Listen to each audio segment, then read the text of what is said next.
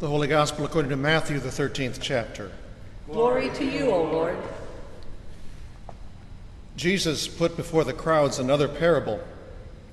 The kingdom of heaven may be compared to someone who sowed good seed in his field. But while everybody was asleep, an enemy came and sowed weeds among the wheat and then went away. So when the plants came up and bore again, then the weeds appeared as well. And the slaves of the householder came and said to him, Master, did you not sow good seed in your field?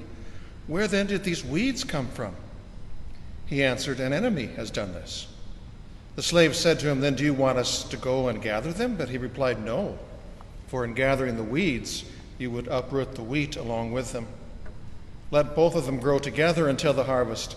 And at harvest time, I will tell the reapers, Collect the weeds first and bind them in bundles to be burned, but gather the wheat into my barn. Then he left the crowds and went into the house. And the disciples approached him, saying, Explain to us the parable of the weeds of the field. He answered, The one who sows the good seed is the Son of Man. The field is the world, and the good seed are the children of the kingdom. The weeds are the children of the evil one, and the enemy who sowed them is the devil. The harvest is the end of the age, and the reapers are angels. Just as the weeds are collected and burned up with fire, so will it be at the end of the age. The Son of Man will send his angels, and they will collect out of his kingdom all causes of sin and all evildoers, and they will throw them into the furnace of fire, where there will be weeping and gnashing of teeth. Then the righteous will shine like the sun in the kingdom of their Father. Let anyone who hears listen. The Gospel of the Lord. Praise, Praise to you, O Christ.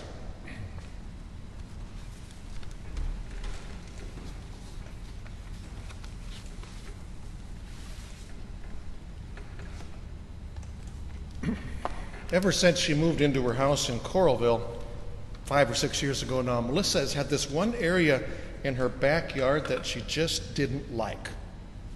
It was very crowded with, um, with ditch lilies, which are um, very beautiful in their place, but Melissa didn't like this flopping mess of them all over her place. And two, there were quite a few iris, which were stunningly beautiful, particularly when they had their few weeks in the spring but they had obviously been there a long time. They were very dense, too dense, needed to be split. And then, too, there were weeds. Most aggressively in the last year or two, uh, wild rhubarb, whose roots were just hopelessly intertwined with the iris and the lilies. So you really couldn't you couldn't get them out. You just kind of pulled as best you could and you broke it off, and then soon it would be back. And it all added up to be well, not what Melissa wanted when she looked out her kitchen window. So, with a couple of weeks of staycation to work with, and uh, not knowing what would all happen before staycation would be over, I decided that the first day of staycation was Judgment Day. And I tore into it all with my spade. There was, of course, not only the inevitable collateral damage. But also because I was the one doing the judging, there was even more than that. And please, please don't overly harshly judge me. Um, but three fourths of the iris and 90% of the ditch lilies I dug up um, ended up in, in, in, the landfill. They could have been saved, uh, but I didn't save them. There was also a black eyed Susan, a gift from a dear friend of Melissa, in the middle of a big patch of weeds, and I was so caught up in doing what I was doing, and it hadn't yet begun to bloom, that I didn't rec- recognize it, and it got ripped out and disposed of with its weedy neighbors. I suppose there is a reminder here that in all cases, not just in yards, but in life, it is better for all when God is the one doing the judging, not us.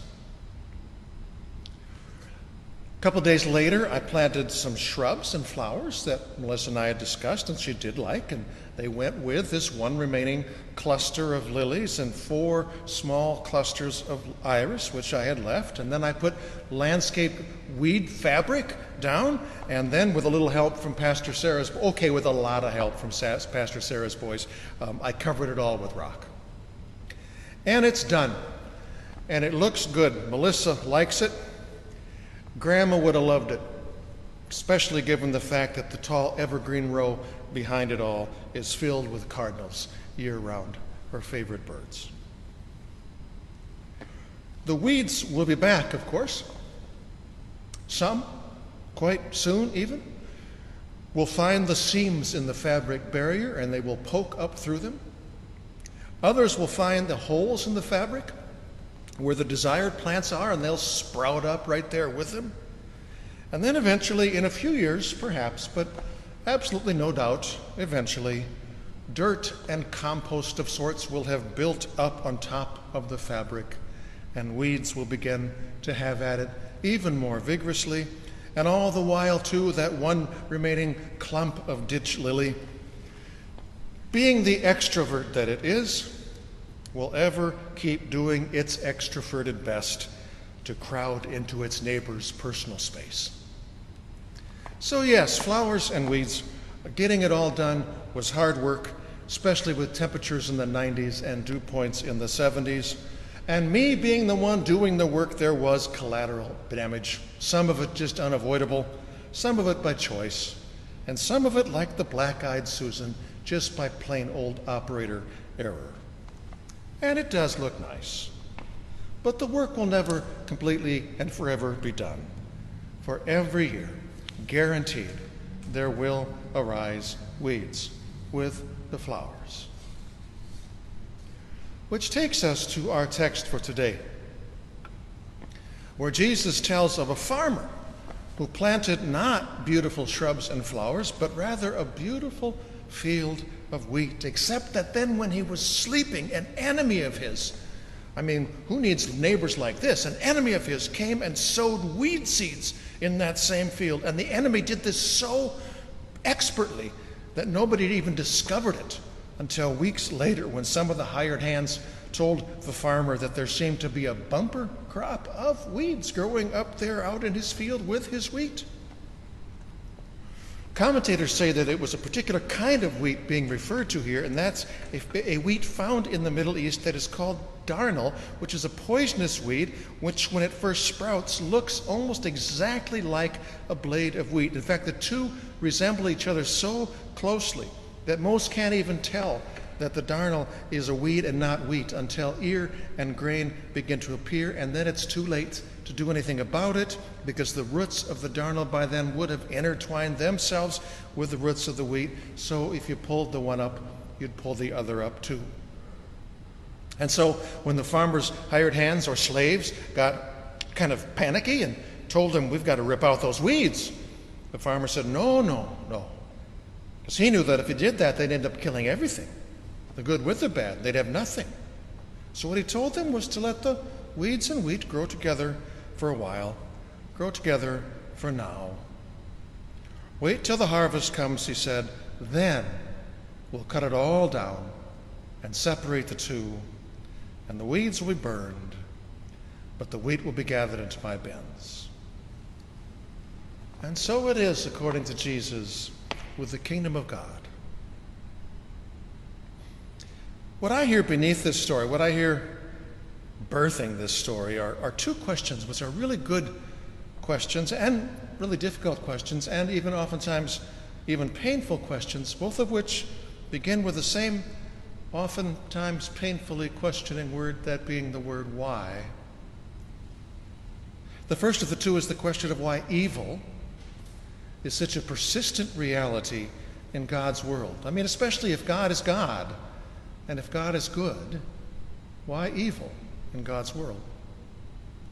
And the second is the question of why sin is such a persistent reality in the world and in the church, if Jesus is in fact Lord.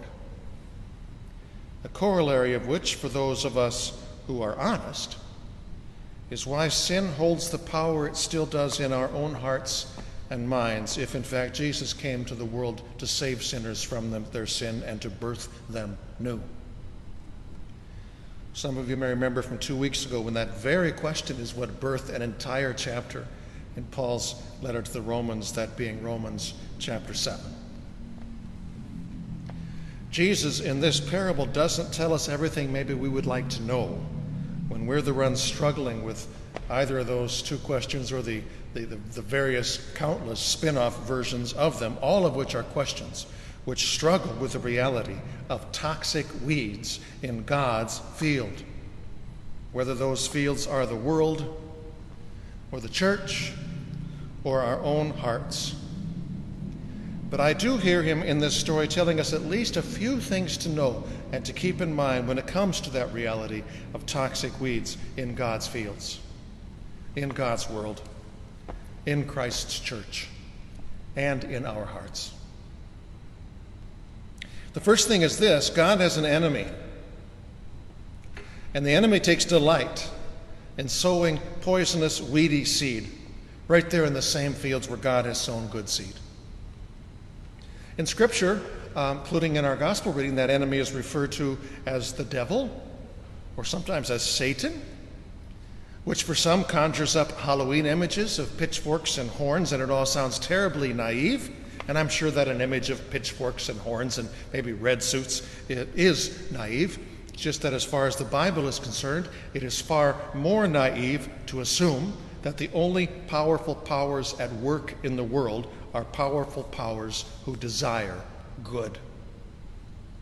God, this parable says, has an enemy, an enemy who delights in sowing toxic seeds and his particular delight is we can get those seeds to take root and grow right there in the middle of the very fields that God has labored to plant. Those fields being God's Word, God's world, Christ's church, and your heart.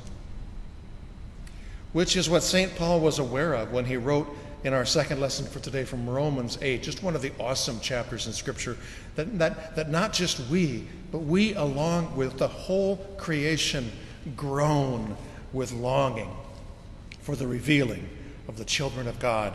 For the creation was subjected to futility, says Paul, not of its own will, but of the will of the one who subjected it. And there, you know, I mean, this is a little bit of an aside, but there you have the reason that it shouldn't, for crying out loud, be, be thought of as liberals. It should be Christians who lead the charge in seeing that we change what we need to change in order to care for the earth. For the earth itself, Paul says, creation itself, Paul says, is groaning for the day when humans themselves will at last be free from the weediness of sin.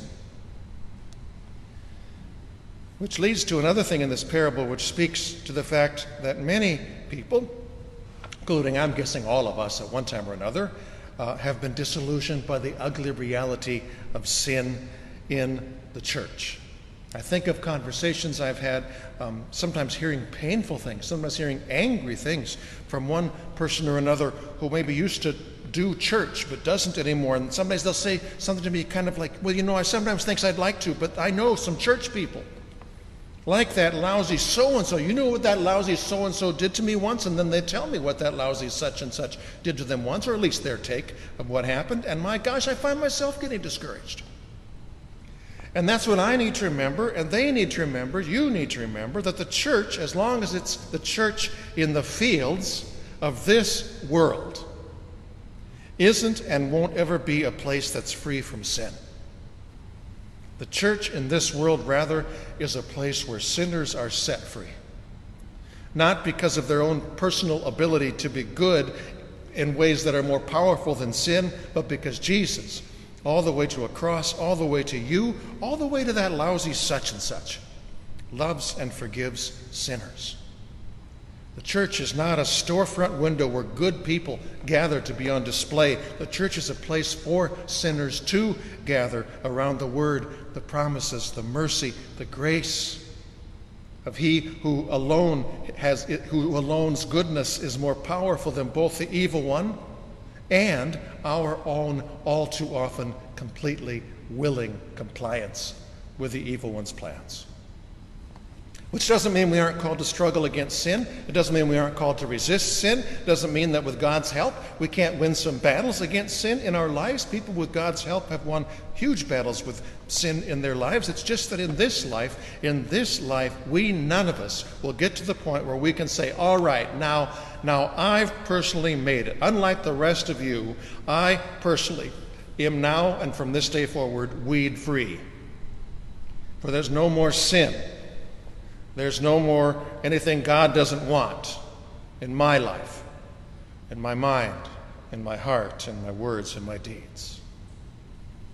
Which is exactly what Paul was wrestling with two weeks ago in that chapter, Romans 7, where this giant of the faith nevertheless agonized over the weedy realities of his own life. He said, I know what's good, I want what's good, and sometimes I don't do what's good. I know what's bad. I don't want to do what's bad, but I do it anyway. What the heck, he says. Wretched man that I am, he says. Who will set me free? And his answer to his own question is precisely not, I'm going to beat this thing. His answer to his own question is thanks be to God for our Lord Jesus Christ and the grace which he pours upon us and the victory which he won for us.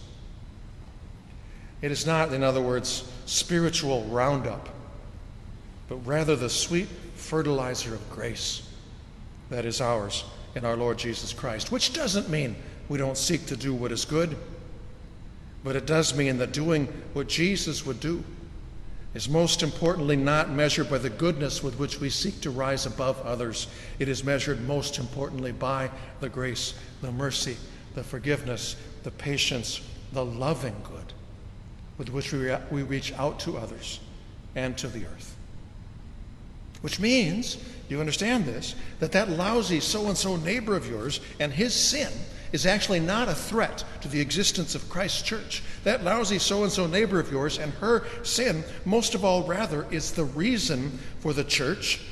It's, it's an opportunity for you to be the church, the church of Jesus, the church where sinners, sinners like me, sinners like your lousy so and so neighbor, sinners like you, are set free, not by our goodness, but by God's oh so good grace.